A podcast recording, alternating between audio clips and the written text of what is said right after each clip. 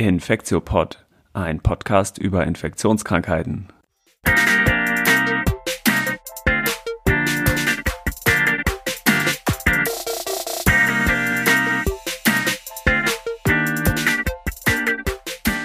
Ja, willkommen zur 61. Folge des Infektiopods. Heute ist Freitag, der 20.08.2021. Mein Name ist Till Koch und wie immer dabei ist ja Elena Terhalle. Hi Elena.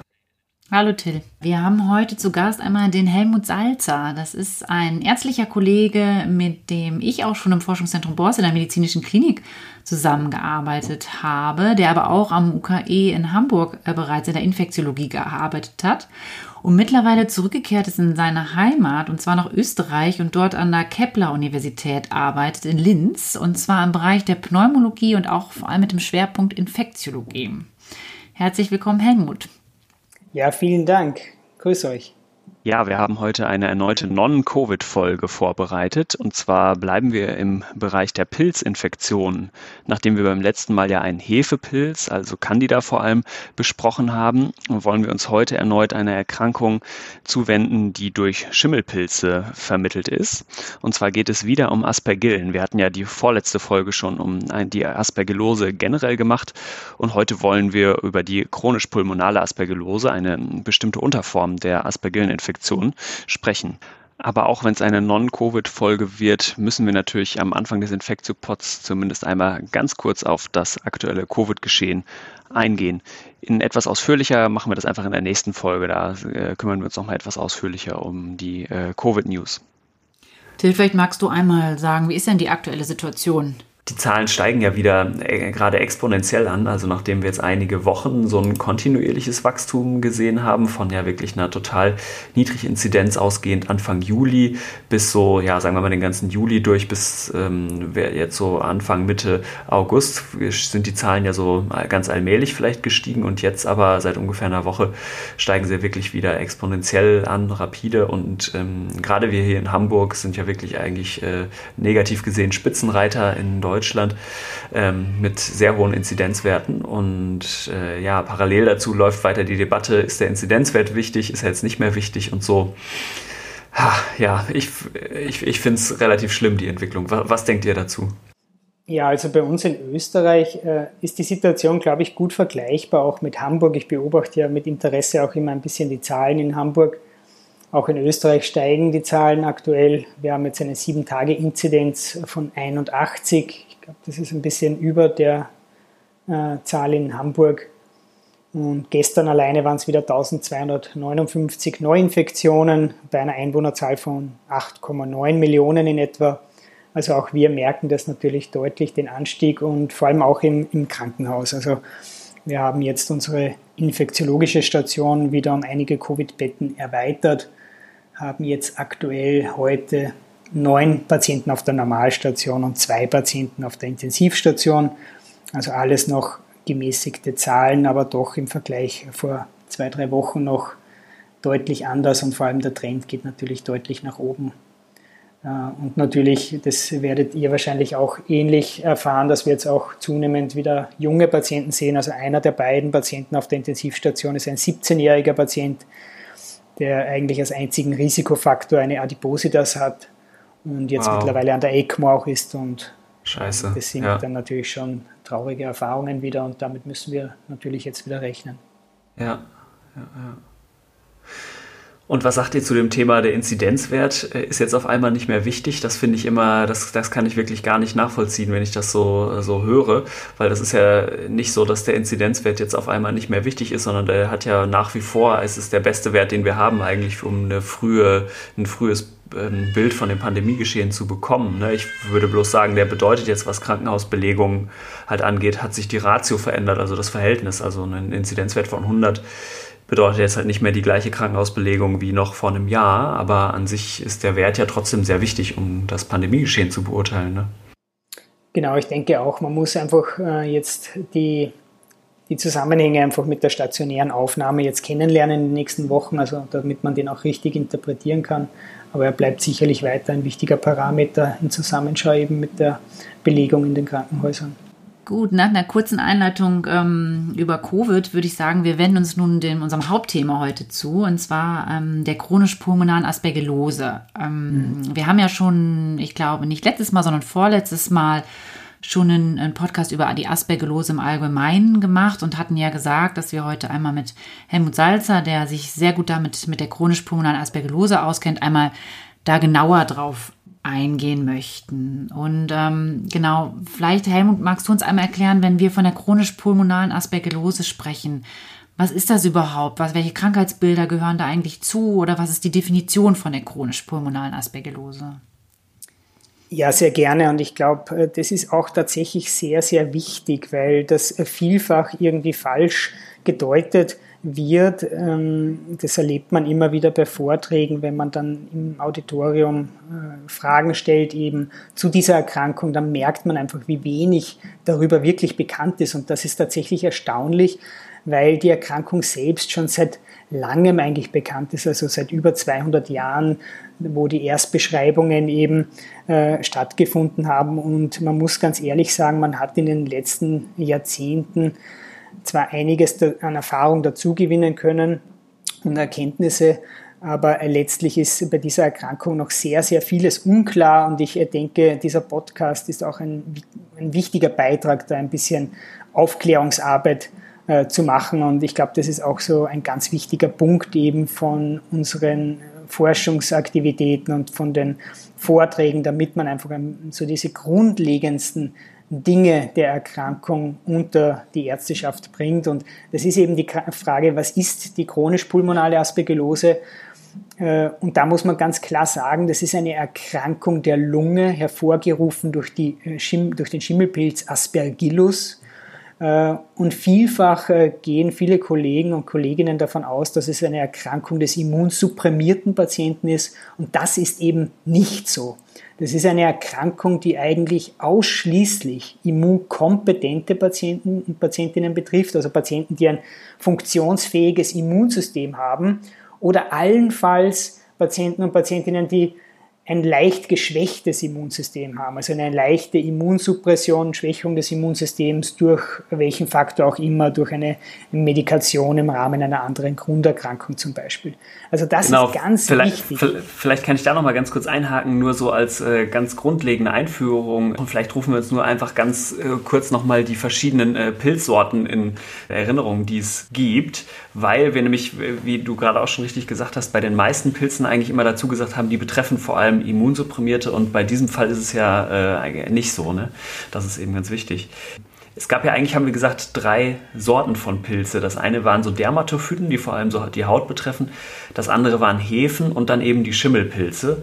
Und zu den Schimmelpilzen ähm, gehören Dinge wie die Aspergillen, die wir gerade gehört haben, aber auch Mucor. Das war dieser ja, äh, schwarze äh, Pilz, äh, den man so im Zuge von Covid jetzt auch schon einmal in den Medien mh, hm, gehört hat. Ne? Das sind verschiedene Schimmelpilze. Und beim letzten Mal in der Folge mit Thierry Rolling ging es ja um eine, eine, Hefe, um Candida. Aber und jetzt machen wir sozusagen wieder den Schwenk zurück zu den äh, Schimmelpilzen. Ne? Ganz genau. Und äh, dieser Aspergillus ist eigentlich auch der bekannteste dieser Schimmelpilze. Und der ist auch deswegen sehr bekannt, weil er vor allem auch im hämato-onkologischen Bereich, also im Bereich, äh, wo Patienten an bösartigen Erkrankungen ähm, leiden, wo eine schwere Immunsuppression aufgrund der Behandlung vielleicht vorliegt. Da, daher kennen wir den eigentlich alle, und zwar die invasive Aspergillose oder auch invasiv pulmonale Aspergillose, wenn es die Lunge betrifft eben. Äh, und da ist es aber ein komplett anderes Krankheitsbild und äh, das betrifft eben nur schwer immunsupprimierte Patienten. Und das ist bei der CPA, wie man es abkürzt, die chronisch-pulmonale Aspergillose, nicht der Fall. Und ich glaube, das ist ein ganz wichtiger Punkt, den man mitgeben möchte, dass es eben Patienten betrifft, die ein Immunsystem haben, das in einer Art und Weise funktionsfähig ist, um eben diese Krankheit, diese Infektion in Schach zu halten, damit es überhaupt einen chronischen Verlauf nehmen kann. Das heißt, es ist gewissermaßen die Aspergillose des Immungesunden. Ja, genau. Es gibt natürlich Risikofaktoren und der wichtigste Risikofaktor, um diese Infektionserkrankung zu bekommen, äh, ist eine Schädigung des Lungenparenchyms, also des Lungengerüstes, warum auch immer, also das kann jegliche Lungenerkrankung sein. Äh, und sobald eben ein Lungengerüstschaden vorliegt, ähm, entstehen Nischen, wo sich eben die Schimmelpilze, dieser Aspergillus eben festsetzen kann und dann letztlich eben zu dieser Infektion führt. Ähm, man muss ja dazu sagen, wir alle inhalieren vermutlich täglich Schimmelpilzsporen und die allermeisten natürlich werden nicht krank davon, sondern es braucht eben gewisse Grundvoraussetzungen und der wichtigste Faktor ist sicherlich eine Schädigung des Lungengerüstes, um das überhaupt erst möglich zu machen. Mhm. Auch da nochmal ganz kurz zur mh, grundlegenden Einordnung und vielleicht auch nochmal Abgrenzung zu den Hefen, wie zum Beispiel Candida. Die können ja keine Sporen machen, ne, weil es einzellige Pilze sind. Und ähm, Fadenpilze, da wie die Schimmelpilze, aber auch die Dermatophyten, das sind eben mehrzellige ähm, Organismen und die können eben diese Sporen machen, die sozusagen dann bei vielen Arten überall in der Umwelt vorkommen und total resistent sind und dann man andauernd einatmet im Prinzip. Ne? Ganz genau. Und bei der Candida, beim Hefepilz, auch wenn das jetzt nicht Thema ist, aber der spielt eigentlich in der Lunge kaum eine Rolle. Es gab ja auch über viele Jahre die Diskussion eben, ob es eine Candida-Pneumonie gibt. Und man geht jetzt eigentlich eher davon aus, dass das eher nicht der Fall ist. Und da ist eben der Schimmelpilz, der Aspergillus, ganz anders. Der bevorzugt als Eintrittsquelle in den Körper den Weg über die Lunge. Und vielleicht, Helmut, magst du jetzt einmal noch mal so ein bisschen einordnen? Du sagst jetzt, das trifft eher bei einem gesunden Menschen, also bei immunkompetenten Menschen zu. Aber es gibt jetzt ja unterschiedliche Bezeichnungen, wie zum Beispiel die chronisch kavernöse Aspergillose, die chronisch fibrosierende, die chronisch nekrotisierende. Kannst du uns da so eine kleine Ordnung irgendwie vielleicht reinbringen in diesen ganzen Wust von Begriffen? Ja, sehr gerne. Ähm im Prinzip ist es gar nicht so kompliziert, wie sich das äh, vielfach anhört. Ich glaube, wichtig ist mal zu wissen, der Überbegriff für alle diese unterschiedlichen Phänotypen, unterschiedlichen Erscheinungsformen ist die CPA, also die chronisch-pulmonale Aspergillose. Das ist der Überbegriff und mit dem macht man schon mal viel richtig, wenn man den verwendet. Und äh, wie eben jetzt angedeutet, es gibt verschiedene Erscheinungsformen, verschiedene Phänotypen und da kommen dann die unterschiedlichen Begrifflichkeiten her. Ähm, ich glaube, viele oder fast alle aus dem medizinischen Bereich kennen wahrscheinlich das Aspergillom. Das ist sicherlich eines der bekanntesten Erscheinungsformen dieser Erkrankung. Also ein Pilzball, ein definierter Pilzball in der Lunge. Das wäre zum Beispiel eine Erscheinungsform dieser singuläre einfache, einfaches Aspergillom. Und dann gibt es eben andere Erscheinungsformen und dementsprechend sind auch die Namen anders. Ähm, die häufigste Erscheinungsform ist tatsächlich die chronisch kavernös pulmonale Aspergillose, also leider ein sehr langer Name. Ähm, aber es steckt eigentlich alles drinnen, was diese Erkrankung bereits definiert. Es ist eine chronische Erkrankung, die eben äh, auch zu einer Kavernenbildung führen kann oder eben eine Kaverne als Voraussetzung braucht, dass sie entsteht. Und in dieser Kaverne entwickelt sich diese Schimmelpilzinfektion, deswegen chronisch kavernöse pulmonale Aspergillose. Das ist sicherlich die häufigste Erscheinungsform und tatsächlich auch für relativ schwierig in der Diagnostik, weil die eben nicht immer eindeutig radiologisch, also anhand der Bildgebung zu erkennen ist, wie ein Aspergillom. Beim Aspergillom, da sieht man häufig die Bildgebung, das Röntgen, das CT-Thorax und es ist auf den ersten Blick eigentlich klar, dass es sich wahrscheinlich um diese Erkrankung handelt. Und das ist bei den anderen Erscheinungsformen sehr, sehr viel schwieriger.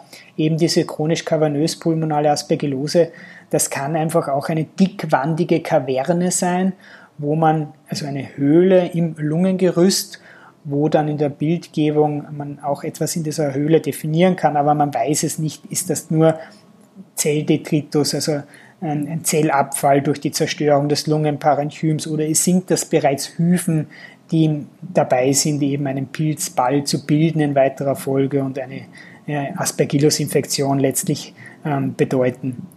Also das sind schon mal zwei wichtige Erscheinungsformen und dann gibt es im Wesentlichen noch drei weitere. Also insgesamt haben wir fünf verschiedene Phänotypen und ähm, aus dieser chronisch kavernösen pulmonalen Aspergillose kann in weiterer Folge über eine lange Zeit eine chronisch fibrosierende pulmonale Aspergillose entstehen. Also es passiert Folgendes, dass eben das Immunsystem durch eine Entzündungsreaktion versucht, dieses Areal, wo der Pilz letztlich sitzt und die Infektion hervorruft, in Schach zu halten. Und das macht das Immunsystem so, dass eben dass eben eine Entzündungsreaktion in dem umliegenden, unter Anführungszeichen gesunden Lungenparenchym entsteht. Und durch diese anhaltende Entzündungsreaktion kommt es natürlich zu einer Schädigung des Lungenparenchyms und es äh, versteift, also es fibrosiert, es lagert eben äh, dort äh, Material ein und das nennt man eben dann den, diesen Fibrosierungsprozess und es geht wieder vitales Lungenparenchym verloren, das am Gasaustausch teilnimmt und diese Folgeerscheinung nennt man eben dann chronisch fibrosierende pulmonale Aspergillose, also eine Folge einer lang bestehenden kavernösen pulmonalen Aspergillose. Und dann gibt es eben noch äh, zwei weitere Erscheinungsformen, äh, die sich unterscheiden. Und äh, die, das eine sind Aspergillus noduli oder ein Aspergillus nodulus, also ein Knoten äh, in der Lunge oder auch mehrere Knoten. Und da wird es dann besonders schwierig in der Diagnostik, auch bildgebend äh, denken die wenigsten, dass das eine Pulmon also eine CPA sein könnte. Und auch die Diagnostik ist natürlich sehr schwierig dabei, aber auf das kommen wir wahrscheinlich noch zu sprechen. Und dann gibt es eben die letzte Form noch, das ist die subakut invasive Aspergillose. Und das sagt der Name eigentlich auch schon vieles aus. Und zwar, das ist so eine Übergangsform ähm, zwischen der chronisch-pulmonalen Aspergillose und der invasiv-pulmonalen Aspergillose. Das heißt, das betrifft vor allem Patienten, die doch zu einem gewissen Grad auch eine Immunschwäche mitbringen. Und hier ist die Erkrankung gekennzeichnet durch einen rascheren äh, Progress, durch eine raschere Schädigung des Lungenparenchyms. Also hier ist einfach die Dynamik eine andere. Äh, hier sprechen wir nicht von Monaten oder Jahren, sondern wirklich nur von wenigen Monaten äh, oder Wochen. Also da ist einfach die Dynamik schneller durch das äh, fehlende Immunsystem oder das, das schlechter funktionierende Immunsystem. Also das ist eine Übergangsform und auf die möchte ich eigentlich auch in der weiteren Folge nicht so ganz genau eingehen, weil hier die Diagnostik als auch das therapeutische Vorgehen sehr ähm, dem entspricht einer invasiv-pulmonalen Aspergillose und sich dann eben total unterscheidet schon von der CPA. Und du sagtest jetzt schon, okay, die sind vor allem ja Immunkompetente, die die ähm, also die CPA bekommen. Wie stellen die sich denn vor? Also mit was für einer Klinik, mit was für Symptomen stellen die sich jetzt beim, ähm, beim Arzt vor? Ja, also das ist ähm, gar nicht so einfach oder eine der schwierigsten Sachen. Also man kann klinisch eigentlich gar nicht auf die Idee einer CPA so wirklich kommen. Warum? Weil, wie gesagt, sind das ja eigentlich in der Regel Patienten, die eine Lungenerkrankung haben. Das heißt, in aller Regel haben die auch eine respiratorische Symptomatik, also irgendeine Art der äh, Symptomatik, die sei es jetzt nur Husten oder eine Belastungsdyspnoe, also Atemprobleme bei Belastung, die irgendwie auch auf die Lungengrunderkrankung zurückzuführen sein könnte. Das heißt, die Symptomatik die die chronisch-pulmonale Aspergillose mitbringt, ist nie zu unterscheiden von der Grunderkrankung und das macht es natürlich besonders schwer. Und man muss auch dazu sagen, es gibt auch völlig asymptomatische Verläufe. Äh, also Patienten, die wirklich überhaupt keine Symptome präsentieren, aber doch unter Umständen ein großes Aspergillom äh, bereits entwickelt haben. Also auch das gibt es. Aber wenn man jetzt nochmal sich Daten anschaut, wenn man sich ein Patientenkollektiv nimmt, die eine chronisch-pulmonale Aspergillose haben, dann gibt es schon Symptome, die natürlich häufiger und weniger häufig vorkommen. Das häufigste Symptom ist Husten. Das kommt je nach Studienlage in 40 bis 100 Prozent der Fälle vor. Also das ist schon ein Symptom, was sehr viele mitbringen. Und dann ist natürlich äh, vielfach auch äh, der Bluthusten, also Hämoptysen genannt, ähm, äh, ähm, ja, benannt. Also das ist ein, ein, ein Leitsymptom, das oft mit einer äh, chronisch-pulmonalen Aspergillose genannt wird. Auch in den Studiendaten äh, sehr unterschiedlich dargestellt wird. Aus meiner Erfahrung jetzt, und wir haben auch ein einen Schwerpunkt auf diese Erkrankung bei uns in der Klinik gesetzt und äh, konzentrieren viele Fälle bei uns. Ähm, muss ich ganz ehrlich sagen, ist das eher ein seltenes Symptom, was wir wahrnehmen. Und wenn das der Fall ist, dass es zu Hämoptysen, zu einem Bluthusten kommt, dann ist das ein, ein schlechtes Zeichen. Also das ist dann schon so, dass da ein Handlungsbedarf, ein unmittelbarer oft besteht und meistens eine sehr ausgeprägte Erkrankung schon vorliegt. Und dann gibt es ähm, Symptome, die allgemein mit einer chronischen Infektionserkrankung zu finden sind, eben wie eine Fatigue, also eine Abgeschlagenheit, äh, wie ein Gewichtsverlust, ein unklarer, ungewollter Gewichtsverlust ähm, oder auch gelegentlich Nachtschweiß, obwohl das bei der CPA eher eine Rarität ist. Also diese chronischen, durch eine chronische Infektion hervorgerufenen Symptome, die sieht man eben dann bei der CPA unter Umständen auch. Aber wichtig ist, es ist eigentlich klinisch nicht zu unterscheiden von anderen Erkrankungen, weil einfach die Patienten durch diese Lungengrunderkrankung, die sie vielfach mitbringen, äh, ja bereits oft Symptome haben. Mhm. Und andere Erkrankungen, von denen, äh, die man, der einem dann noch so einfallen würden, wäre zum Beispiel Tuberkulose oder andere infektiöse Erkrankungen, aber bestimmt auch ähm, nicht infektiöse Erkrankungen, wie jetzt zum Beispiel ähm, bösartige Erkrankungen, also Lungenkrebs oder sowas, an das man da denken würde. Ne? Ja, genau. Also die Differential das differentialdiagnostische Spektrum ist wirklich sehr groß und das hängt dann sehr stark von dem CPA-Phänotyp, den wir vorher besprochen haben, ab. Also ist es jetzt, sind es wirklich nur kleinere Noduli in der Lunge, dann ist das natürlich ein anderes differentialdiagnostisches Spektrum, wie das vielleicht bei einer ausgeprägten, dickwandigen, pleuraständigen Kaverne der Fall ist. Ähm, aber das gehört, wenn wir auf den Punkt der Diagnostik kommen, auch ganz wesentlich dazu, dass man eben alternative Differentialdiagnosen ausschließt. Mich würde ein Symptom noch interessieren, und zwar Fieber. Spielt Fieber eine Rolle bei der chronisch-pulmonalen Aspergillose?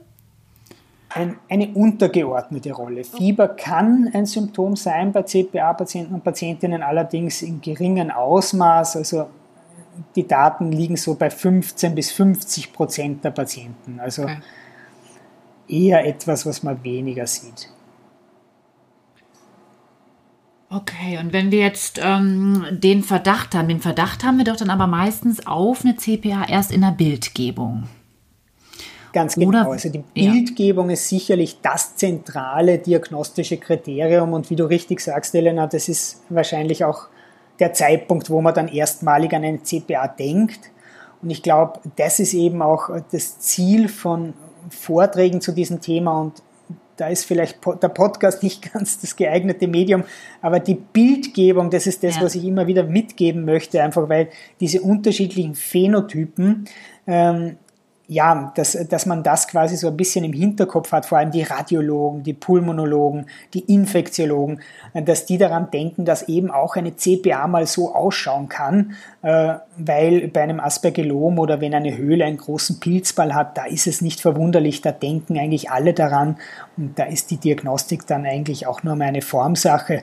Aber bei diesen schwierigeren Erscheinungsformen, eben auch die häufigste Erscheinungsform, eben diese chronisch kavernöse äh, Erscheinungsform, wo eben kein Pilzball unbedingt in dieser Kaverne sein muss. Das ist wichtig zu wissen, dass das eben auch eine CPA sein kann.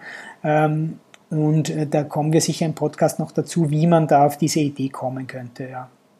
ja. Und ähm, vielleicht nochmal als diagnostisches Kriterium, dass wir da jetzt schon langsam in die Richtung gehen, weil wir jetzt ja die Radiologie auch schon angesprochen haben ähm, laborchemisch. Also wenn ich jetzt einen Patienten habe und der hat einen Fatigue ähm, zum Beispiel und auch Husten und ich nehme ein Labor ab, da habe ich wahrscheinlich am ehesten auch ein typisches so Entzündungslabor, eine Entzündungskonstellation. Viel mehr würde ich jetzt wahrscheinlich gar nicht erwarten da, oder? Ja, also Vielleicht darf ich den Schritt der Diagnostik noch ein bisschen systematischer darstellen, ja. weil das ganz entscheidend ist. Gerne. Wir haben eigentlich erst seit wenigen Jahren, nämlich seit 2017, eine Leitlinie, die uns wirklich vorgibt, wie wir die Diagnose stellen. Davor, das muss man sich mal vorstellen, vor 2017 gab es gar keine richtigen Vorgaben, wie man die Diagnose stellt. Also mit 2017 eben die erste Leitlinie zu diesem Thema und das ist, glaube ich, die Errungenschaft dieser Leitlinie, die ganz klar vorgibt, wie stellt man die Diagnose. Und das sind im Wesentlichen vier diagnostische Kriterien. Und das erste Kriterium ist die Bildgebung. Und das ist sicherlich, wie schon gesagt, das Entscheidende, weil das bringt einem auf die Idee, wenn man die einzelnen Erscheinungsformen schon mal gesehen hat oder kennt. Und die besagt eben, es muss eine, eine Bildgebung sein, die mit einem dieser Phänotypen vereinbar ist. Also pulmonale Rundherde und oder pulmonale Kaverne, Kavernen mit oder ohne Pilzball. Also so ganz grob in einem Satz zusammengefasst. Diese, dieses Kriterium muss als erstes erfüllt sein. Und das zweite Kriterium, was die Guideline vorgibt, also die Leitlinie vorgibt, ist, man braucht irgendwie einen Nachweis des Pilzes. Der kann direkt sein, also ein direkter Erregernachweis oder indirekt. Das zeigt auch, wie schlecht wir in der Diagnostik sind. Also wir haben nicht einen Biomarker, einen diagnostischen Marker, den wir heranziehen können, sondern es sind eigentlich alle diagnostischen mikrobiologischen, mykologischen Tests relativ schlecht, sodass man meistens ein Sammelsurium, also mehrere Tests äh, durchführt, damit man eben am Ende mit den einzelnen Putzelstücke zusammenführen kann, damit es ein ganzes Bild ergibt. Wenn man wenn wir die Zeit haben, würde ich ganz gerne auch auf, dieses, äh, auf diese mikrobiologische Diagnostik eingehen, weil die, glaube ich, ganz entscheidend ist. Es ist in den letzten Jahren sehr der indirekte Nachweis von Aspergillus favorisiert worden, auch in der Leitlinie. Sprich, man, man empfiehlt den Nachweis von Aspergillus spezifischen Immunglobulin G aus dem Serum. Das ist recht elegant natürlich, weil man eine re relativ einfache Probeentnahme hat. Man nimmt einfach ein Röhrchen, ein Serumröhrchen, also ein Blutröhrchen ab und analysiert, ob die Patienten Antikörper gegen den Aspergillus gebildet haben. Also ein, ein, ein wichtiger Schritt in der Diagnostik, aber eben nicht ganz so aussagekräftig, wie das oft aus den Studien hervorgeht. Warum? Man muss leider dazu sagen, dass die Validierung dieser Testsysteme nie gegen eine wirklich hundertprozentig bestätigte CPA-Gruppe verglichen worden ist. Also es ist ja immer so, wenn man ein neues Testsystem validiert, dann braucht man ein Kontrollkollektiv, wo man sich zu 100% sicher ist, dass die CPA haben. Und das ist bei dieser Erkrankung nicht ganz so einfach, weil man müsste eigentlich bei einem Patienten eine histologische Probe nehmen, also eine Gewebeprobe, die einem bestätigt, dass dieser Patient diese Pilzinfektion hat. Und das ist eigentlich bei diesen Studien nie passiert, sondern äh, man hat einfach ein Kollektiv, wo man gesagt hat, das ist sehr, sehr wahrscheinlich die CPA, aber da wird wahrscheinlich der ein oder andere auch dabei sein, der keine gehabt hat. Äh, und deswegen hat das einen Haken. Das Zweite, das heißt, was man. Es gab sozusagen keinen Goldstandard, gegen den man testen richtig, konnte. So richtig, ganz ne? genau, mhm. ganz genau. Also man, dieser Goldstandard, diese histologische Gewebeprobe, die ich angesprochen habe, die kommt eigentlich aus dem invasiven Bereich. Also es gibt seit Jahren jetzt die Diskussion, was ist der Goldstand? Ist das auch der Goldstand für die CPA? Also hier gibt es keinen klaren Konsens, aber ganz streng genommen müsste man das eigentlich so machen. Und es gibt aber eine Vielzahl an Problemen mit diesem Aspergillus-Test, denn es gibt verschiedene Aspergillus-Spezies. Also der häufigste, sei mal genannt, ist der Aspergillus fumigatus. Es gibt aber eine Vielzahl anderer Spezies, also sprich ein Aspergillus niger, ein Aspergillus terreus. Also da gibt es eine Vielzahl anderer und dieses, dieser Aspergillus-Nachweis, diese mehreren Studien, die uns da vorliegen, die sind eigentlich immer auf den Aspergillus fumigatus ausgerichtet. Und jetzt ist es allerdings so, dass wir wissen, dass die, Verteil also die Häufigkeit von Aspergillus aus den Isolaten geografisch sehr unterschiedlich ist. Also in Europa trifft das definitiv zu. Hier hat die Mehrzahl der Patienten mit einer Aspergillus-Infektion eine durch Aspergillus fumigatus während das hingegen in Asien ganz anders der Fall ist. Dort sind andere Aspergillus-Spezies dominant, wie eben ein Aspergillus terreus niger oder niger, und wir wissen nicht, wie dieses Testsystem bei dieser Spezies wirklich funktioniert. Das heißt, auch hier gibt es einen erheblichen Einflussfaktor, der noch nicht ganz verstanden ist. Und wir wissen natürlich auch, dass es eine erhebliche Anzahl an Patienten gibt oder Menschen gibt, die nicht an einer chronisch-pulmonalen Aspergillose erkrankt sind und trotzdem positive Werte aufweisen. Also es gibt einfach eine hohe Rate an falsch positiven. Das ist ein weiterer Punkt, der eben diesen diagnostischen Test etwas einschränkt. Und dann zu guter Letzt, und dann lasse ich das Aspergillus äh, IgG-Thema auch ein bisschen in Ruhe, ist, ähm, dass ähm, es unterschiedliche Testsysteme gibt. Also nicht jedes Testsystem hat die gleiche Sensitivität und Spezifität. Das ist auch nochmal, was man berücksichtigen muss. Ja, und Sie, ihr seht, also ich könnte eigentlich die Liste an, an Kritikpunkten da noch fortführen, denn dann ein ganz wesentlicher Punkt, der mir jetzt auch noch einfällt, ist, dass überhaupt nicht klar ist, welchen Cut-off, also welche Grenze wir nehmen, um zu sagen, was ist positiv, was ist negativ. Und wahrscheinlich ist das auch zu engstirnig gedacht. Also es wird wahrscheinlich nicht einen Cut-off geben, sondern es wird eher so einen Bereich geben, wo man dann sagt, da geht es eher Richtung Infektion oder eben nicht. Also ihr seht schon, der Aspergillus IgG-Wert ist nicht perfekt, wie das oft eben propagiert wird. Man, aber er ist ein wichtiger Baustein, ein wichtiges Puzzlestück und deswegen empfehlen wir die Leitlinie und dann haben wir auch gemeinsam zum Beispiel mit anderen Kollegen auch äh, Leitfäden erstellt, wo wir immer sagen, es ist ein einfacher Test, er ist kostengünstiger, es gibt schon eine Zusatzinformation und deswegen sollte der bei jeder Diagnostik eigentlich mitgemacht werden. Äh, es ist allerdings so, dass man eben doch einiges an Erfahrung mitbringen muss, um den dann im Kontext richtig zu interpretieren. Mhm. Kommt mir jetzt auch bekannt vor von anderen Infektionserkrankungen, muss ich sagen. Ja. Wenn man so an die Echinokokose denkt, das ist ja auch so, da haben auch viele Leute einen kleinen Antikörperspiegel zum Beispiel, aber was das dann heißt, ist auch immer nicht so schwarz und weiß. Ne?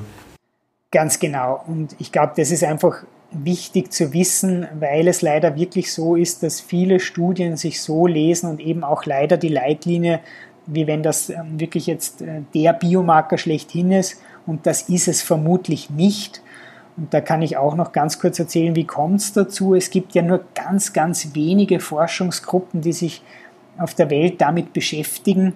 Und die aktivste Gruppe aus Manchester, ähm, die hat den eben sehr stark ähm, ja, untersucht und eben äh, ist sehr davon überzeugt und, und daher kommt es, weil die einfach eine, wahnsinnige Dominanz, also Dominanz im wissenschaftlichen Sektor haben.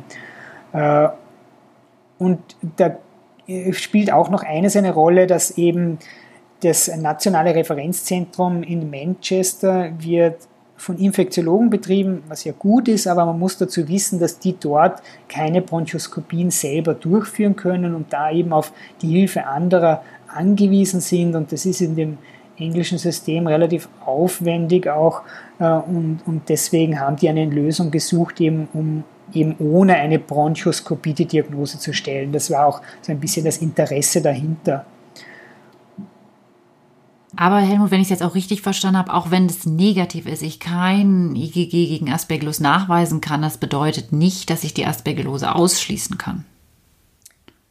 Ja, also man, wenn äh, ein Patient oder eine Patientin überhaupt keine Aspergillus-IgG-Werte mhm. entwickelt, dann ist die chronisch-pulmonale Aspergillose sehr unwahrscheinlich. Also das okay. ist sicherlich einer der Vorteile des Testes.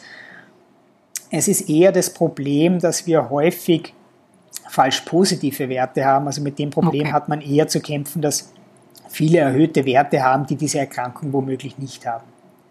Und ist es da auch so, dass man äh, sozusagen auch eine quantitative Aussage treffen kann? Also wenn ich jetzt ganz hohe Antikörperspiegel sehe gegen Aspergillen, dass das eine chronisch, äh, chronisch-pulmonale Aspergillose wahrscheinlicher macht? Ja, durchaus. Also das mhm. sieht man schon, wenn man Patienten hat mit einem sehr ausgeprägten Krankheitsbild, dann sieht man in aller Regel auch sehr hohe Aspergillus-IgG-Werte. Sehr hoch heißt in aller Regel bei dem IgG, dass das im dreistelligen Bereich dann ist. Also ja alles äh, zwischen 100 und 200, äh, je nach Testsystem hört ja die, die Bewertung dann irgendwann auf, ähm, ist es schon ein sehr hoher Wert. Und wenn, nur sei nur mal genannt, also die meisten Testsysteme, ähm, da liegt dieser Grenzwert eben zwischen 40 und 60, aber wie gesagt, das schwankt dann sehr. Das ist vielleicht auch zu detailliert jetzt, um das zu ja. besprechen. Ja, wir sind sowieso schon sehr detailliert eingestiegen. Du hattest diese vier Kriterien der Diagnosestellung ja. genannt. Das erste die Bildgebung, das zweite der Nachweis des Pilzes, entweder direkt oder indirekt. Wir waren jetzt bei der indirekten äh, ja. Variante sehr ausführlich einmal. Vielleicht reden wir noch kurz ja. über die direkte, weil wir die auch schon gestriffen haben mit der Histologie. Genau, genau. Vielen Dank. Also das ist ganz wichtig eben. Und das wäre eben der nächste Punkt. Was wir empfehlen, ist äh, neben dieser Serumabnahme immer eine Bronchoskopie durchzuführen. Vor allem auch in Österreich, in Deutschland äh, sollte der Standard sein, äh, dass man eine Bronchoskopie durchführt, also eine Lungenspiegelung, eine sehr sichere Untersuchung für einen Pneumologen einfach durchzuführen. Äh, und das ermöglicht einfach, dass man vom Ort des Geschehens noch einmal Material bekommt. Und hier sollte man einfach das gesamte Spektrum ausnutzen. Das heißt, äh, man sollte eine, ein Sammelsekret ähm, bekommen, also wenn sich Sekret absaugen lässt aus dem Areal oder man, äh, also man spritzt NaCl rein, saugt es wieder ab, dann sollte man sich das mikroskopisch anschauen. Es sollte auf eine Kultur gebracht werden um zu schauen, ob der Aspergillus kulturell nachweisbar ist. Das wäre total wünschenswert, gelingt leider überraschend wenig häufig. Äh, warum das so ist, versteht man nicht so ganz genau, aber ein Drittel ungefähr der bronchoskopierten CPA-Patienten, äh, da bekommt man dann eine Kultur. Also das ist erstaunlich wenig für so einen großen Organismus, der so klar darstellbar ist. Äh, die Kultur bietet aber viele Vorteile. Man hat eben auch die Möglichkeit, dass man eine Resistenztestung macht. Ähm, und man muss dazu sagen, man muss das auch auf den Anforderungsschein draufschreiben, weil es wäre wünschenswert, wenn spezielle Medien verwendet werden, die einfach ähm, den Wachstum des Aspergillus ähm, ja, besser oder bevorzugen also, oder unterstützen. Also die normale kulturelle Untersuchung, die, die funktioniert schon auch, aber man kann da einfach noch ein paar Punkte rausholen, wenn man da spezielle Medien verwendet. Ja. Habe ich das richtig verstanden, dass nur bei einem Drittel der CPA-Patienten, die man bronchoskopiert, das kulturell nachweisbar ist? Ja, wenn überhaupt. Also das, wow. da gibt es keine klaren Daten dazu. Das sind jetzt eigentlich unsere Daten, die wir jetzt erhoben haben und da ist es so in etwa der Fall. Wir probieren das auch ja. sehr intensiv. Und liegt das daran, dass die Leute so immungesund sind und äh, allermeisten die Schimmelpilze Fällen das sogar noch weniger ist. Ja. Liegt das daran, dass die Leute so immungesund sind und die Schimmelpilze vielleicht ähm, ja, gewissermaßen so gut in Schach halten in der Lunge, also beispielsweise so eine fibrosierte Kapsel oder sowas um den Erreger drumherum bauen, sodass das äh, dass man mit der Bronchio nicht gut drankommt? Oder was sind so mögliche Erklärungsmechanismen dafür? Ja, unter anderem, aber ganz verstanden ist das Problem nicht, weil es gibt tatsächlich auch die Situation, wo man den Pilz bronchoskopisch darstellen kann und trotzdem hat man das Problem der Anzüchtung. Äh, also mir als Kliniker ist das nicht so ganz klar. Die Mikrobiologen, mit denen ich gesprochen habe, die haben es mir auch nicht verständlich erklären können. Also das, ich glaube, das ist nicht ganz verstanden, warum die so schlecht dann anwachsen oder warum okay. diese kulturelle Nachweis so schwierig ist. Ja, aber diese, Art, diese Kultur eben, also man sollte das auf jeden Fall versuchen, weil wie gesagt, wenn man eine Kultur hat, das ist schon ein wichtiger, eine wichtige Information, eben diese, diese Resistenztestung geografisch ja unterschiedlich, das muss man dazu sagen. Also es liegen uns nur wenige Daten zur Resistenztestung bei der CPA vor, aber die sind sehr unterschiedlich. Also wir haben Daten aus Frankreich, da ist das weniger ein Problem, da haben so 2% der Isolate von CPA-Patienten eine Azolresistenz, während das hingegen in UK fast die Hälfte der Fälle ist. Also das ist geografisch dann sehr unterschiedlich und ist wichtig, weil es gibt gute Daten von 2017 aus einer, einer schönen großen Studie aus England, wo deutlich gezeigt werden konnte, dass natürlich die Patienten mit einer Azolresistenz ein schlechteres Überleben haben. Hm. Und dann, um, um, diesen, um diesen diagnostischen Teil der Bronchoskopie noch abzuschließen. Also wir haben jetzt die Mikroskopie als Standard, wir haben die Kultur als Standard und dann natürlich einer der bekanntesten Tests, den sicherlich viele auch kennen, ist dieser Galactomanan-Test, also eigentlich der Test für die invasivpulmonale Aspergillose. Und wir empfehlen den schon zusätzlich auch zu machen, obwohl der nicht so gut ist, wie man das vermuten würde. Es gibt so vier bis fünf Studien bis 2017, die das untersucht haben und die hatten eine Sensitivität gezeigt von 77 bis 92 Prozent, also eigentlich recht gut, würde man vermuten. Wenn man sich diese Studien allerdings anschaut, dann war immer das Problem, dass das wenige Patienten waren und dass viele dieser Patienten wahrscheinlich schon eine sehr schwere Erkrankungsform hatten mit einer Immunsuppression auch, wo eben so eine Übergangsform vorlag zwischen chronischer und invasiver Aspergillose. Und umso invasiver die Erkrankung, umso wahrscheinlicher ist es, dass dieser Test positiv wird. Und da haben wir dann in, zu meiner Zeit auch in Borstleben gemeinsam mit der Uniklinik in Graz eine Studie gemacht, wo wir Proben gesammelt haben von CPA-Patienten, wo wir wirklich sehr, sehr streng in der Definition waren, wo wir wirklich nur Patienten eingeschlossen haben, die die CPA-Definition erfüllen und alle invasiven Verlaufsformen oder so superakute Verlaufsformen ausgeschlossen haben. Und da haben wir dann eine deutlich schlechtere Sensitivität äh, sehen können, nämlich von 30 Prozent. Das heißt, der Test zur Diagnosestellung der CPA ist sicherlich nicht so gut. Ich würde ihn aber trotzdem empfehlen, weil es einem so ein bisschen eine Hilfestellung gibt zur Ab- oder zur Unterscheidung von einer invasiven Verlaufsform. Also wenn der positiv ist, dann weiß man, man hat hier eine Situation vorliegen, die deutlich eine schnellere Dynamik wahrscheinlich hat. Deswegen, wenn der negativ ist, ist das auch ein gutes Zeichen, unter Anführungszeichen. Und äh, ein letzter Punkt noch zur Bronchoskopie, dann wenn die Möglichkeit einer PCR besteht, kann man das durchaus machen. Die PCR alleine bringt nicht viel, aber kombiniert mit den anderen Tests zusammen hat man ganz gute Sensitivitätswerte. Das ist halt dann wieder von äh, Zentrum zu Zentrum sehr unterschiedlich äh, und hat sicherlich eine häufige Falsch-Positiv-Rate. Und dann der letzte Punkt, das wäre eben eine Gewebeprobe, also dass man eine kleine Zangenbiopsie nimmt. Und da wird allgemein sehr abgeraten davon, weil man eben ein sehr hohes Blutungsrisiko befürchtet.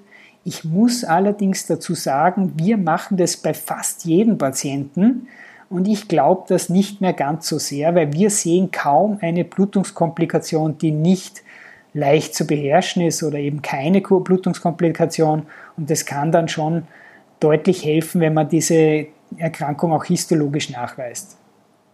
Und oft auch differentialdiagnostisch notwendig, wenn man daran denkt, eine maligne Erkrankung zum Beispiel auszuschließen. Genau, macht man ja bei vielen äh, Lungenerkrankungen auch, ne? Äh, Punktionen. Genau. Also. Und dass dieses Blutungsrisiko gar nicht so hoch sein kann, kann man auch indirekt ableiten, weil viele der CPA-Diagnosen äh, auch Zufallsbefunde im Rahmen einer anderen Abklärung sind. Und da wird einfach vielfach auch eine Probe entnommen und da kommt man dann auf diesen Wege indirekt drauf. Also das ist, glaube ich, ein, ein, ein, eine Möglichkeit, die man durchaus in Betracht ziehen sollte. Ich habe mal gehört, also ich habe in meiner klinischen Laufbahn schon wirklich ganz starke Blutung gesehen bei einer CPA, die äh, transbronchial biopsiert wurde. Allerdings war die schon unter Therapie. Ähm, weißt du dazu was? Ist es dann möglicherweise nochmal ein anderes Blutungsrisiko, als wenn die nicht therapiert sind? Nein, da liegen eigentlich keine Daten vor. Also ich, okay. man muss das also man muss schon fairerweise dazu sagen, es wird schon ein erhöhtes Blutungsrisiko geben, ja.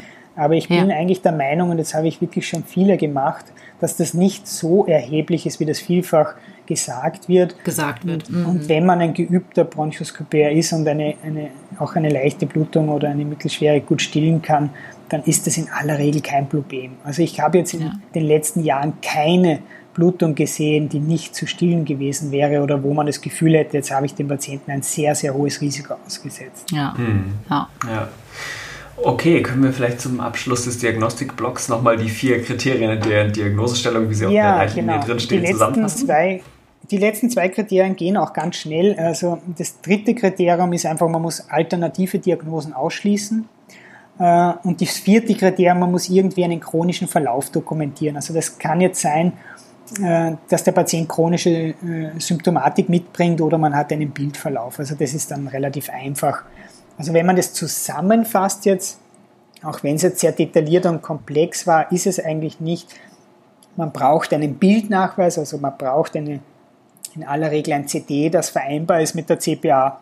Man braucht als zweiten Diagnostenschritt einen indirekten oder direkten Nachweis von Aspergillus Man muss als dritten Schritt alternative Diagnosen ausschließen und als vierten und letzten Schritt muss man irgendwie eine chronische Erkrankung fassbar machen. Und wenn diese vier Kriterien erfüllt sind, dann steht die Diagnose einer CPA. Super, das ist eigentlich äh, gut merkbar, finde ich. Ja, ich muss sagen, im klinischen Alltag finde ich es trotzdem häufig sehr, sehr schwierig, die Diagnose wirklich äh, sicherzustellen und wirklich dann auch zu sagen, ich fange jetzt an zu therapieren. Ähm, und deswegen finde ich das jetzt auch ganz interessant, ähm, was du zu der Therapie zu sagen hast, wann du eine Therapie überhaupt einleiten würdest. Wenn ich zum Beispiel ein Aspergillom habe, wo ich ja sagen kann, okay, das sehe ich in der Höhle und habe vielleicht dann auch noch einen serologischen Test, äh, der dazu passt, ähm, würdest du da eine Therapie einleiten?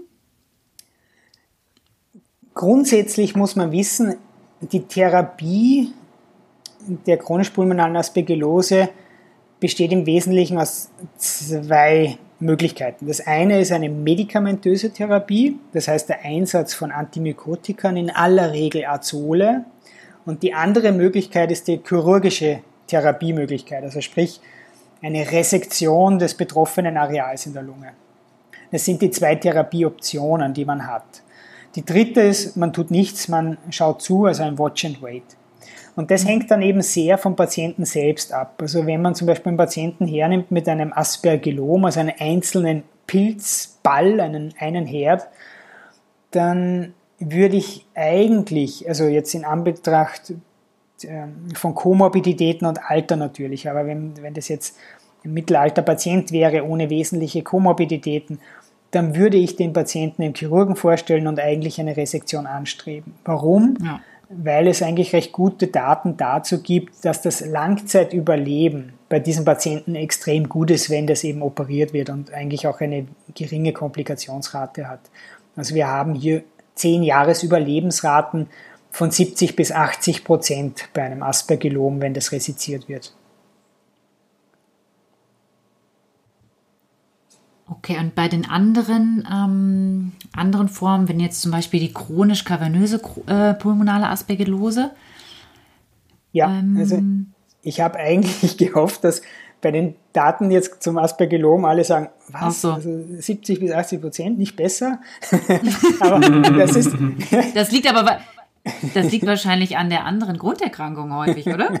Das ist gar nicht am Aspergillom, hätte ich jetzt gedacht, Helmut. Ja, ja, ja, genau. Na, das, ist, ist eben, das ist etwas, was eben auch oft so ein Aha-Effekt ist. Das ist eine, eine Erkrankung, die eine extrem hohe Mortalität hat. Also wenn man, man kann jetzt ganz grob sagen, man hat eine 5-Jahres-Mortalität zwischen 40 und 60 Prozent. Also das muss man sich mal vor Augen führen bei einer Erkrankung, glaube ich, wenn man die Mehrheit fragt, jeder davon ausgeht, dass das eigentlich nicht so schlimm ist. Bei einem also Aspergillom also jetzt, oder? Beim Aspergillom genau, also generell die CPA, alle Erscheinungsformen so. zusammengefasst. Okay. Ah, okay. Aber ist das nicht sehr unterschiedlich zwischen den Erscheinungsformen, oder? Genau, das stimmt. Also das Aspergillom, überall da, wo eine, eine chirurgische Therapieoption besteht, muss man ehrlicherweise sagen, sind die Aussichten besser. Und das ist eigentlich in der Regel nur das einfache oder das komplizierte Aspergillom. Äh, einfach heißt einfach, das ist ein, ein Aspergillom ohne wenige Umgebungsreaktionen. Es gibt ein, ein kompliziertes, komplexes Aspergillom, da hat man einfach schon mehr Umgebungsreaktion, das Areal ist größer, da ist dann das Überleben und auch die Komplikationsraten natürlich höher.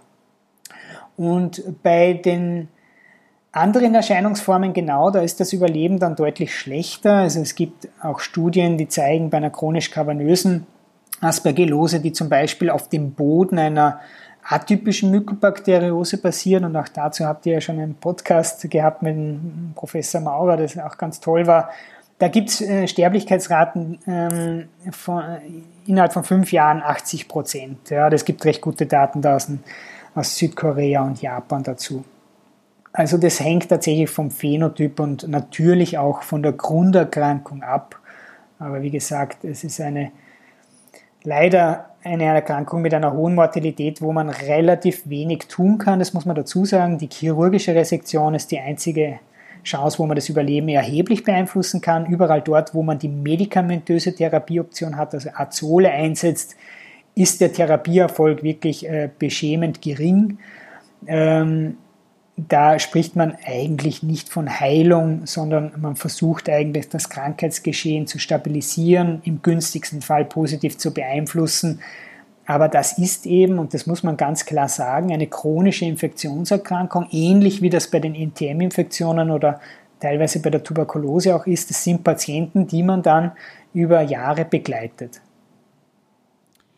Aber wenn die so eine hohe Mortalität dann doch haben, dann würde ich ja eigentlich sagen, okay, Watch and Wait ist schon, dann wäre ich ja eher doch, wenn ich so die Daten höre, doch eher dazu, zu, niederschwellig einen Azol zu geben, wenn ich das diagnostiziere.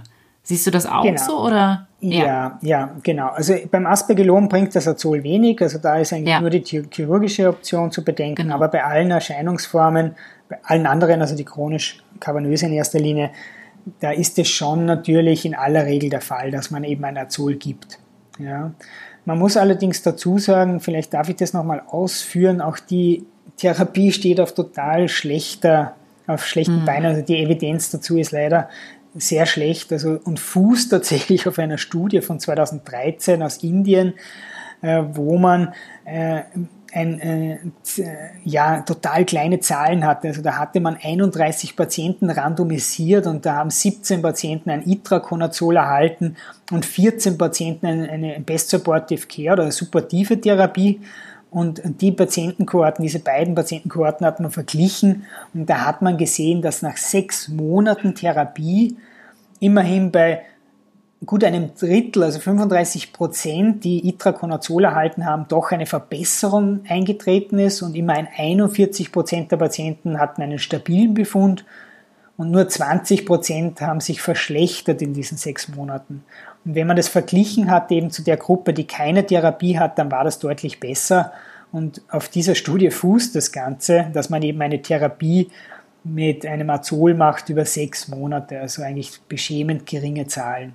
Ja, ich finde es immer voll gut, das dazu zu sagen, äh, wo die Evidenz auch schlecht ist bei den Empfehlungen und bei den Handlungen, ja. die wir so machen. Ne? Ja. Genau, und das Gleiche wurde dann mit Voriconazol gezeigt in einer Studie aus Frankreich rund um den Professor Catranel, der da viel gemacht hat.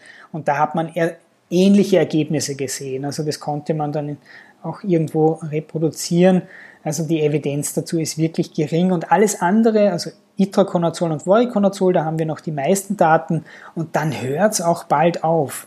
Also die Daten zu Posaconazol, dem neuen Isavuconazol, da mhm. wird es dann schon sehr, sehr schmal und vor allem auch bei den intravenösen Therapieoptionen, das sind dann Studien, die nicht sehr belastbar sind. Mhm. Vielleicht noch mal, machen wir nochmal so eine Mini-Antimykotika-Einführung, ne? weil ähm, ich glaube, wenn sich Leute nicht so oft mit Pilzerkrankungen beschäftigen, ist das immer sehr verwirrend. Aber eigentlich ist es gar nicht so schwer, weil es ja so ganz grob drei äh, Klassen von Medikamenten gibt. Ne? Das sind zum ersten die Azole, die jetzt hier eine Rolle spielen. Dann als zweite große Gruppe sind es die Echinokandine. Das sind immer die, die mit Fungin hinten heißen, ne? Anidulafungin, Caspofungin und so weiter. Die hatten wir in der letzten Folge bei den äh, Hefepilzen, also bei der Candida ähm, kennengelernt. Und dann als dritte Gruppe gibt es die Polyene, das ist vor allem das Amphotericin B.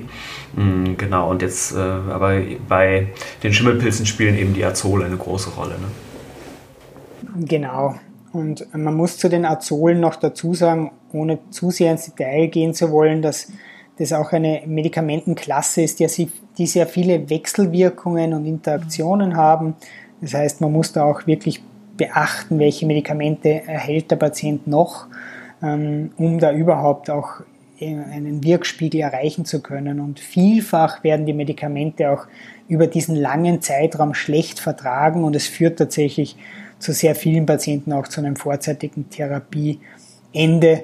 Also die wenigsten Patienten, ja, es gibt ich habe jetzt keine, keine Daten dazu, keine mhm. konkreten, aber so gefühlt. Vielleicht ein bisschen mehr wie die Hälfte schaffen überhaupt diese sechs Monate. Das hätte ich nämlich jetzt auch gedacht, so aus dem klinischen Erfahrung. Deswegen gerade fällt es mir häufig, muss ich sagen, wirklich im klinischen Alltag schwer, wirklich die Diagnose sicherzustellen, dann wirklich zu sagen, diesen Patienten gebe ich jetzt für sechs Monate ein Azol. Mhm. Und ähm, ja, weil einfach viele Patienten einfach dann Nebenwirkungen an, doch angeben ne? oder auch Laborveränderungen haben unter der Therapie ähm, gerade wenn das so chronisch kranke ältere Patienten sind. Ähm, finde ich schwierig, muss ich sagen. Ja. Wie lange sollte man denn IV therapieren, bevor man dann auf ein orales Azol switchen kann? Ja, das ist eine spannende Frage, weil dazu gibt es einfach nur diese paar Studien, äh, die es mit den Mikrofungin, Caspofungin zum Beispiel gegeben hatte. Äh, und da hat man das für zwei, drei Wochen gemacht und dann hat man auf eine orale Therapie umgestellt und äh, recht viel mehr gibt es dazu nicht. Also das sind keine Langzeit-IV-Therapiestudien. Und man muss ehrlicherweise dazu sagen, man ist sich gar nicht sicher, ob das auch wirklich einen, einen zusätzlichen Benefit bringt. Hm. Bei den Azolen ist ja eine Sache auch noch wichtig in der Therapie, dass man immer eine Loading Dose macht. Ne? Also dass man am ersten Tag meistens ungefähr das Doppelte gibt von dem, was man ab dem zweiten Tag gibt. Ne? Ja, das spielt allerdings bei der CPA keine Rolle, muss man ganz ehrlich okay. sagen. Also man macht in aller Regel keine Loading-Dose bei der CPA. Das ah, liegt ja, wahrscheinlich okay. auch daran, weil man ja jetzt nicht in einer Therapienot ist oder weil das natürlich eine chronische Erkrankung ist, wo es relativ unwesentlich ist, ob man den Wirkspiegel nach einem oder zwei oder drei Tagen erreicht hat. Ja. Und haben die anderen Substanzklassen irgendeinen Stellenwert, also Echinokandine oder Polyene? Ja, als Alternativsubstanzen. Ja, also im Vordergrund stehen wirklich die Azole, das Voriconazol und das Itraconazol, weil es einfach dazu die meiste Evidenz gibt. Und dazu sei auch gesagt, dass zum Beispiel bei einer Unverträglichkeit eines dieser äh, Medikamente durchaus innerhalb der Substanzklasse geswitcht werden kann. Also wenn einer Voriconazol, was bei uns in aller Regel die erste Wahl ist, nicht verträgt, dann kann man durchaus Itraconazol versuchen. Das klappt erstaunlich gut. Gerade heute wieder eine Patientin in der Ambulanz gehabt, die Voriconazol nicht vertragen. Ähm, und Itraconazol funktioniert wunderbar. Und man muss dazu sagen, wenn eines dieser beiden, also wenn beide nicht funktionieren, dieses, äh, das Isavuconazol, also ein neues äh, Azol eben, äh, das bringt dann auch nochmal eine Bereicherung in den Therapieoptionen, weil das deutlich besser noch vertragen wird als die ersten beiden Varianten. Also da würde ich dann als dritte Wahl das Isavuconazol empfehlen mittlerweile, wo es sehr gute Daten zur Mukur und zur invasiven Aspergillose gibt und man geht eigentlich davon aus, dass bei der CPA das auch einen zunehmenden Stellenwert erhalten wird. Und die anderen Substanzen, muss man ganz ehrlich sagen, das ist nicht wirklich eine Option. Man versucht es bei dem einen oder anderen Patienten, weil man einfach oft mit dem Rücken zur Wand steht. Aber das ist alles sehr unbefriedigend und auf relativ geringer Evidenz.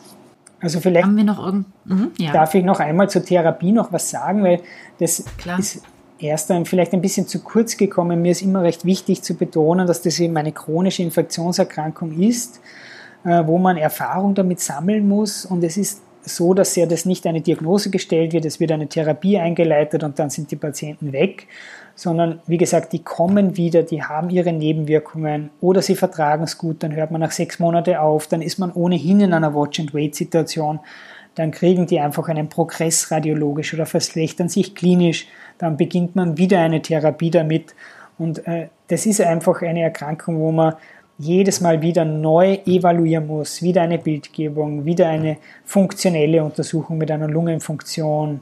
Also das ist schon etwas sehr Aufwendiges und äh, deswegen gehört es auch in so spezialisierte Ambulanzen, Zentren, ähm, wo man sich damit auskennt, damit ja hier ein möglichst gutes Management für die Patienten erzielt werden kann. Sehr gut, ich glaube, das war jetzt ein guter abschließender Satz von dir, Helmut, oder? Möchtest du noch irgendwas hinzufügen? Also die Leitlinie, die du erwähnt hattest, ähm, die werden wir natürlich selbstverständlich in den Shownotes verlinken. Mhm. Aber Vielleicht genau. darf ich es, ich habe so mhm. das Gefühl, dass ich, oder ich hoffe nicht, dass ich es jetzt mit Detail ein bisschen überladen habe, aber vielleicht darf ich es noch einmal ganz kurz die wesentlichen Punkte knapp gerne. zusammenfassen. Richtig Sehr gut, gerne. ja, super. Also die chronisch-pulmonale Aspergillose, der Überbegriff für diese Erkrankung, ist eine Erkrankung für bei immunkompetenten Patienten. Ich glaube, das ist wesentlich einmal zum Verstehen, dass das nicht eine Erkrankung ist bei immunsupprimierten, schwer immunsupprimierten Patienten. Also es betrifft in erster Linie Patienten mit Lungengrunderkrankungen. Das Zweite ist, es gibt verschiedene Erscheinungsformen. Es ist nicht immer nur das Aspergillom, sondern zum Beispiel auch Patienten mit größeren, dickwandigen Kavernen wo keine Diagnose gefunden wird, also es ist keine Tuberkulose oder eine andere Diagnose, kann einmal eine CPA sein oder eben auch Patienten, die nur kleinste Noduli haben. Das heißt, es gibt im Wesentlichen fünf verschiedene Phänotypen. Das ist, glaube ich, eine wichtige Message und da wäre es natürlich toll, wenn man sich Bilder dazu anschaut. Wenn man das einmal gesehen hat, dann merkt man sich das auch. Und um die, Diagnos die Diagnose zu zu stellen, braucht man im Wesentlichen vier Kriterien. Das erste ist eine passende Bildgebung. Das zweite ist, man braucht irgendeinen Nachweis des Erregers. Das kann indirekt durch das Aspergillus IgG sein oder direkt durch die Kultur, die aus der Bronchoskopie resultiert. Man muss andere alternative Diagnosen ausschließen, wie eben eine pulmonale Tuberkulose, wie eine NTM-Infektion äh, und andere und man braucht irgendwie den Nachweis eines äh, chronischen Verlaufes. Und wenn die Diagnose dann stellt, steht, abhängig vom Phänotyp ist äh, die Therapie der Wahl entweder die Chirurgie, wenn es sich um ein Aspergillom handelt, dann haben die Patienten eine sehr gute Langzeitüberleben, ein sehr gutes Langzeitüberleben und die anderen Patienten erhalten in aller Regel ein Azol, also ein Voriconazol oder ein Itraconazol und es wäre wichtig, eben diese Patienten auch an, die, an eine Ambulanz, an ein Zentrum anzubinden, damit man die auch langzeittechnisch betreuen kann. Super, das war eine richtig gute Zusammenfassung. Ich glaube, ich habe wieder viel gelernt dieses Mal. Ja. Richtig gut. Vielen Dank, Helmut. Ja, vielen, vielen Dank. Sehr gerne, vielen Dank für die Einladung. Ja, wir können natürlich die Folge trotzdem noch nicht beenden, weil wir natürlich noch über die Fundstücke der Woche sprechen müssen. Ähm, ich hoffe, du hast auch eins mitgebracht, Helmut. Ich, Vielleicht. Ich weiß gar nicht, ähm, ob du vorbereitet warst. Wir fangen, Till und ich fangen einfach mal an, sonst genau. das ist gut. Moment Zeit zu überlegen. Genau, ich fange einfach mal an. Ich habe ähm, eins mitgebracht und zwar habe ich ein Twitter-Konto mitgebracht, was unglaublich lustig ist. Hm, viele von euch werden es wahrscheinlich auch schon kennen. Äh, es heißt Dr. Glaukomflecken, zusammengeschrieben ähm, und mit C. Äh, und ist äh, ein eigentlich amerikanischer ähm, ja, Arzt, äh, Ophthalmologe, also Augenarzt, der unglaublich lustige TikTok-Videos macht. Und ähm, die lustigste Reihe sind eigentlich, wo er die verschiedenen medizinischen Disziplinen vorstellt und dann so immer sagt, äh, was passiert passiert, wenn, wenn ein Intern zu einem Infektiologen geht oder Radiologen oder äh, ich glaube, es gibt sogar auch einen, gibt's auch einen Pneumologen, weiß ich gar nicht genau. Aber auf jeden Fall die verschiedenen Disziplinen sehr gut äh, charakterisiert. Sehr amüsant. Und die Videos sind ja. ganz kurz, weil es immer so TikTok-Format hat, also so eine Minute, glaube ich. Das, ich kenne das auch und kann das auch sehr empfehlen. Ich gucke mir das auch sehr gerne an, finde das witzig. Ähm, genau, ich habe heute ähm, einen Podcast mitgebracht, auch. Ähm, also eine Podcast-Reihe, so eine kurz, ich glaube, es sind sechs Folgen. Und zwar heißt das Cui Bono. Ähm, What the fuck happened to Ken Jebsen? Das kann ich sehr empfehlen. Es geht so um Verschwörungstheorien und vor allem also um Ken Jebsen als Person und im Allgemeinen um Verschwörungstheorien. Wirklich sehr, sehr lehrreich. Ähm, genau, das kann ich wärmsten empfehlen, wen das interessiert. Ja, habe ich auch schon mal von gehört und dass er ganz gut sein soll, aber ich habe es selber noch nicht mehr angehört. Ja, genau, cool. das ist jetzt die letzte Folge, ähm, die sechste, irgendwie vor kurzem ähm, rausgekommen. Ah ja. Genau. Mhm. Cool. Ja, und jetzt Helmut, muss ich mir noch was überlegen. Genau. okay, also dann glaube ich, ist es einmal Zeit für ein bisschen Klischees und ich stelle dann einfach das beste Rezept äh, für ein perfektes Wiener Schnitzel auf die Homepage. Sehr gut. Die Kunst des perfekten Wiener Schnitzels. Sehr gut. Mach, machst du es auch selber, oder? Selbstverständlich. Ja, cool. Super. Helmut, ganz vielen Dank nochmal, dass du dabei warst. Ja, ganz Wir hatten ja auch schon einige ja, österreichisch, ähm, österreichischsprachige Kolleginnen und Kollegen hier im Podcast, wie du vielleicht gehört hast. Also du bist, bist da in einer, in einer guten Reihe und guter Gesellschaft. Sehr gut. Vielen Dank auf jeden Fall für die Einladung. Hat großen Spaß gemacht. Super. Ja, Bis bald. Bis bald. Ciao. Ciao, ciao.